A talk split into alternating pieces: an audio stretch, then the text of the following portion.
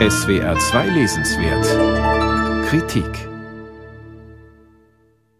Wer mit Popmusik aufgewachsen ist, erinnert sich nicht nur an bestimmte Songs seiner Kindheit oder Jugend, sondern mindestens ebenso sehr an die Geräte, auf denen diese abgespielt wurden. An den ersten Plattenspieler, der im Wohnzimmer stand, den rumpelnden Kassettenrekorder im Kinderzimmer, den Walkman, der unglaubliche Freiheiten und eine andere Raumwahrnehmung mit sich brachte, Spätere Generationen werden sich eines Tages nostalgisch an iTunes erinnern und den iPod.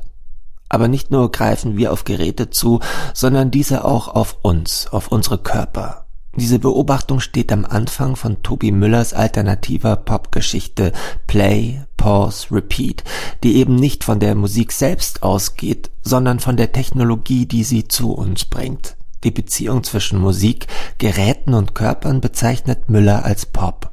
Denn Pop sei nie nur Musik, sondern eine Erlebniswelt, die mit dem Einsatz von Technologie möglich werde. Müller geht dabei weit zurück in die Geschichte der Wiedergabe- und Aufnahmegeräte bis zur Erfindung des Phonographen und der Schallplatte. Die Technologie der Schallaufzeichnung machte die Stimmen der Toten hörbar und sie trug in sich, zumindest in der Theorie, ein Potenzial zur Demokratisierung, durchaus vergleichbar mit der Erfindung des Buchdrucks, wie Müller schreibt. Der Philosoph Friedrich Kittler untersuchte als einer der ersten systematisch, wie Technologie an unserer Wahrnehmung der Welt mitschreibt dieser Idee ist Tobi Müller verpflichtet. An ihr entlang wandert er durch die verschiedenen Jahrzehnte von den 1950er Jahren bis in unsere Gegenwart, richtet den Scheinwerfer auf bestimmte die Zeit definierende Wegmarken, zeigt, wie Hörerinnen und Hörer, Musikerinnen und Musiker, aber auch die Unterhaltungsindustrie auf Neuerungen reagiert haben und wie die technologischen Entwicklungen auf dem Feld des Pop auch gesellschaftliche Veränderungen vorweggenommen haben. Als sich die Studiotechnik in den 60er Jahren fortentwickelte, wurde Pop zur Kunst. Das Album löste die Single als popmusikalisches Leitmedium ab.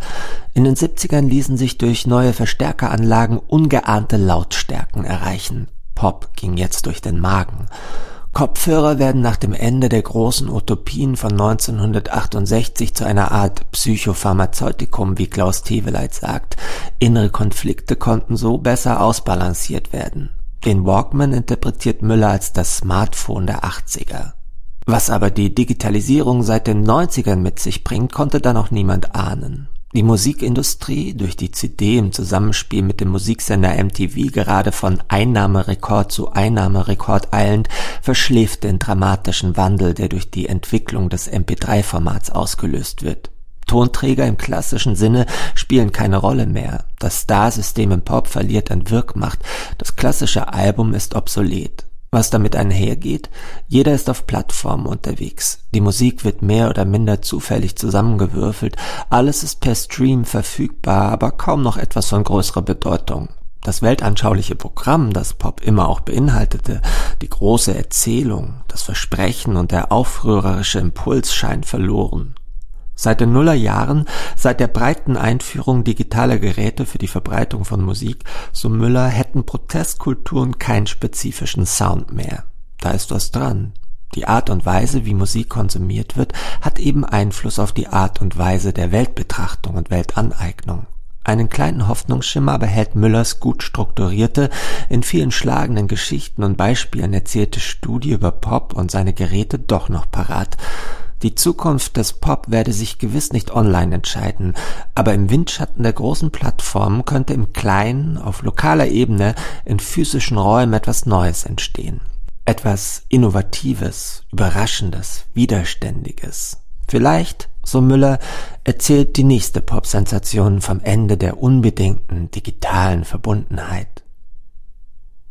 Tobi Müllers Play, Pause, Repeat, was Pop und seine Geräte über uns erzählen, ist bei Hansa Berlin erschienen. 240 Seiten kosten 23 Euro